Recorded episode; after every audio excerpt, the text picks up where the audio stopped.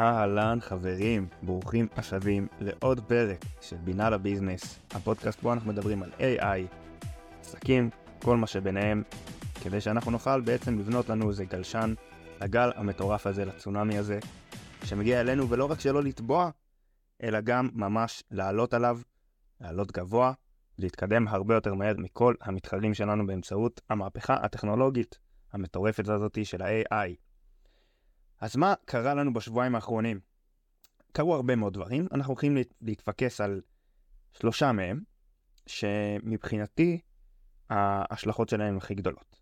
אז כמו שתמיד אנחנו מדברים פה בפרקים של פינה מלאכותית, אנחנו מדברים בעדכונים הדו-שבועיים על דברים שהם תכלס, ו...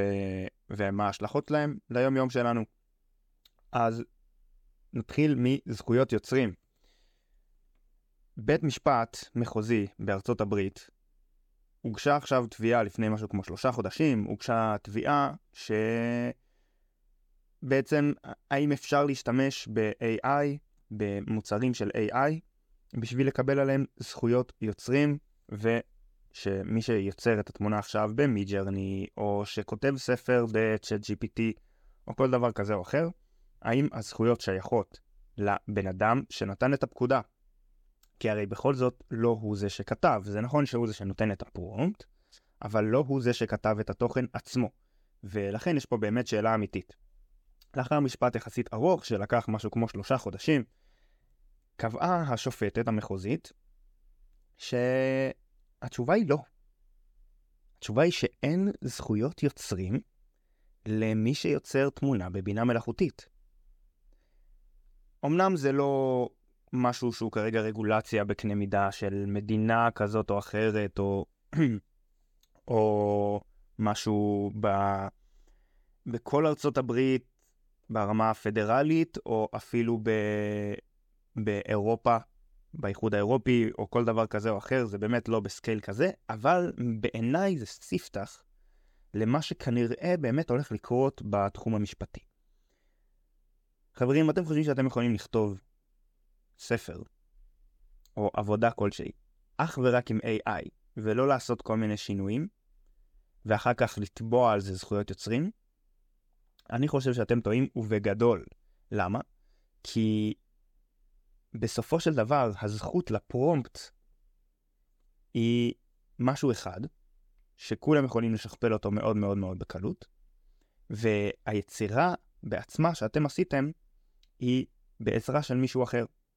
עכשיו תגידו לי, רגע, אורי, אבל כשאני מצייר ציור ביד, או שאני מצייר אותו במחשב, אני יכול לעשות את זה הרבה יותר מהר במחשב, וזה עדיין נחשב ציור שלי, למרות שזה מהר יותר, אז מה ההבדל? אז בינה מלאכותית עושה את זה הרבה יותר מהר. ההבדל הוא באמת במהירות, אבל הוא גם בכמות המאמץ והמיומנות שהדבר הזה דורש. אני חושב שצ... שהגבול צריך לעבור איפשהו. ומסתבר שבאמת הגבול עובר, אם אתם עכשיו עושים יצירה כלשהי במחשב, וזה לוקח לכם הרבה פחות עם תוכנות מיוחדות זה לוקח לכם הרבה פחות ממה שזה, ממה שזה היה לוקח לכם מאשר שהייתם מציירים את זה ביד, עדיין יש לכם על זה זכויות יוצרים כי זה דורש מיומנות מסוימת, מיוחדת, שמאוד מאוד קשה לרכוש אותה. לא רק זה, אני חושב שאנחנו נכנסים מעבר לזה, כי זה גם טיעון שאני חושב שיש עליו כל מיני תשובות, מעבר לזה אנחנו גם נכנסים פה לטריטוריה יותר בעייתית של כמות. כמות המידע שיכול להיות עליו עכשיו זכויות יוצרים, גדל פי כמה וכמה. אני לא יודע כמה הנתון הזה מדויק, אבל אני שמעתי שב-150 שנה האחרונות יוצרו פחות תמונות ממה שיצרה הבינה מלאכותית בשנה האחרונה. תבינו, AI יצר בשנה האחרונה יותר תמונות וציורים ממה שיצרו כל בני האדם ב-150 השנה האחרונות. כלומר, הכמות פה היא כל כך גדולה שלהתחיל לתת זכויות יוצרים על כל דבר כזה, זה פרויקט גדול מדי. ואין לנו את המשאבים לעמוד בו, ולכן אני דווקא נוטה לאהוב את החלטת בית המשפט. טוב, אמ, בואו נמשיך. AI נכנס לוואטסאפ. מה בדיוק זה אומר ש-AI נכנס לוואטסאפ? זה לא איזשהו נושא כזה כזה כזה משמעותי, אבל חשוב לי שתבינו שכמו ש-AI נמצא בגוגל כבר שנים, במנוע חיפוש שאנחנו כל כך מכירים ואוהבים, ו-AI נמצא באמזון, גם בתוך המנוע חיפוש שלהם, וגם בתוך התעדוף מוצרים, והמון המון המון דברים. AI נכנס היום גם לוואטסאפ. מה זה אומר?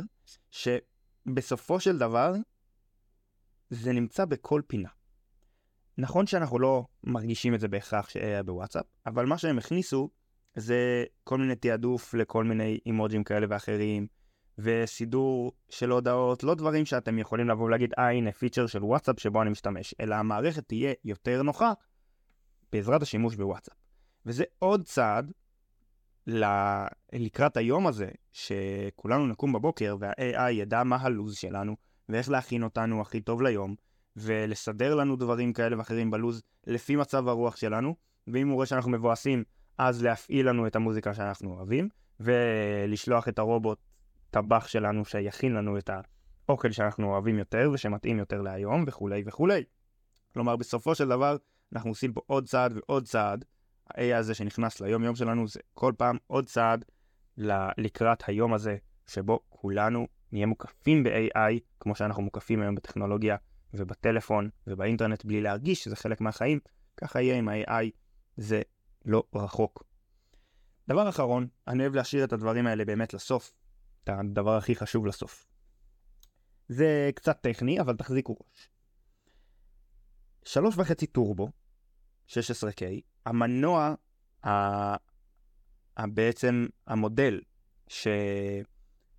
שאתם משתמשים בו כשאתם משתמשים ב-chat GPT בגרסה או החינמית או שלוש, גרסה שלוש וחצי, הוא קיבל לפני כמה ימים פיצ'ר חדש שבחיבור API שלו אפשר להשתמש ב fine-tuning ולא רק ב embedding.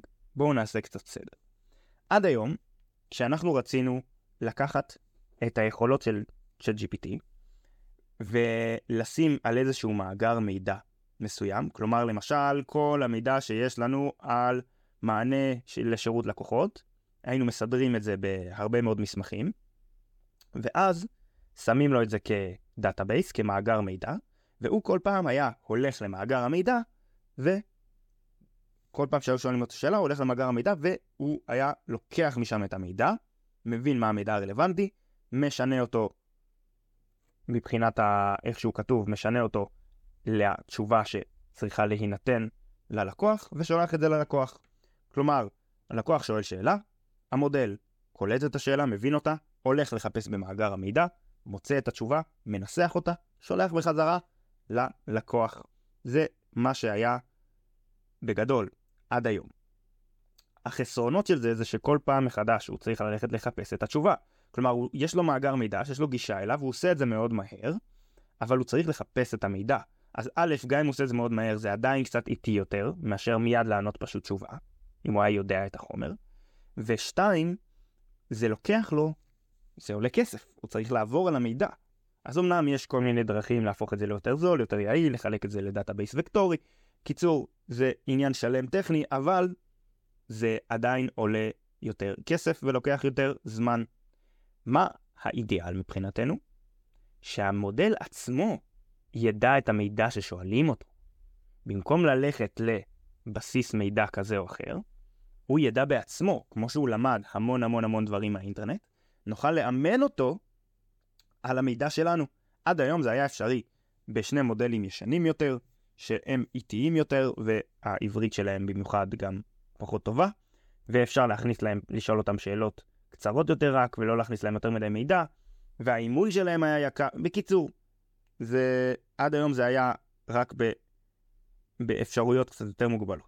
לפני כמה ימים, OpenAI הודיעו לנו שהם מוציאים אפשרות ל fine-tuning, לאימון של המודל עצמו, על המודל 3.5 טורבו, שהוא מהיר, אפשר להכניס עליו עד 16,000 טוקנים, שזה במעל 10,000 מילים, והוא הרבה יותר טוב בעברית ובהבנה ובהיגיון, ובכללי הוא הרבה יותר טוב.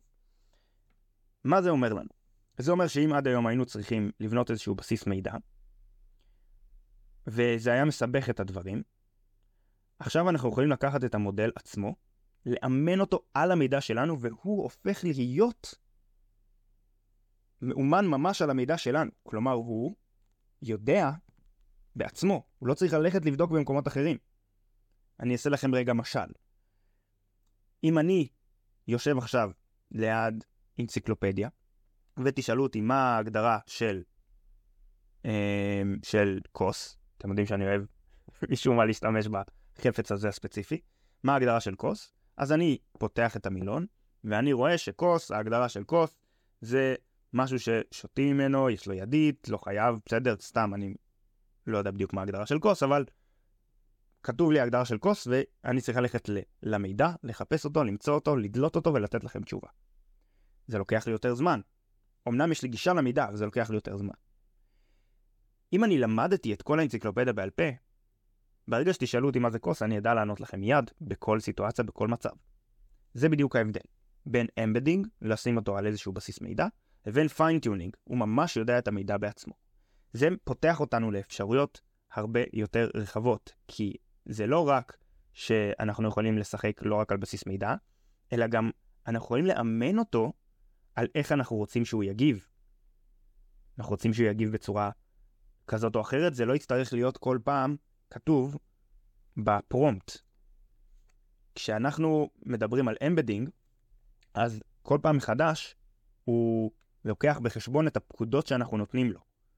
יש לו, שולחים לו שאלה, הוא מקבל את השאלה מה, מהלקוח או מהמערכת מה שבניתם, במקביל הוא מקבל prompt שאומר לו מה הוא צריך לעשות.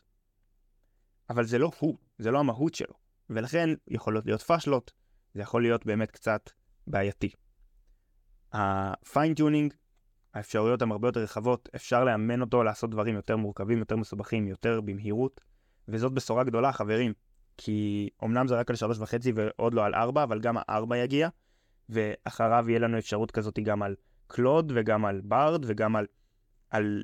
יש לנו כבר פחות או יותר אפשרות כזאת על למה שתיים של אה, אה, מבית, אה, מבית מטא, וזה באמת, יש לנו המון המון המון אפשרויות, והעתיד נראה זוהר, העתיד נראה זוהר מבחינת ה-LLMs, ואני יודע שזה היה קצת טכני, אבל אם אתם צריכים לשמוע את זה שוב, תשמעו שוב, ואם לא, אני אפשט את זה שוב בקצרה.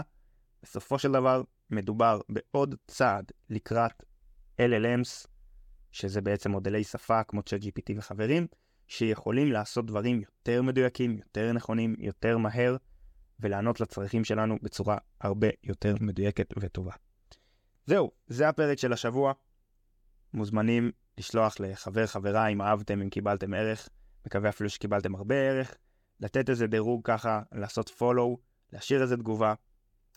מוזמנים גם לשלוח לי בפרטי אם יש לכם שאלות, הלינקים שלי נמצאים פה למטה לכל הסושיאל, ונתראה בפרק הבא. תודה שהאזנתם.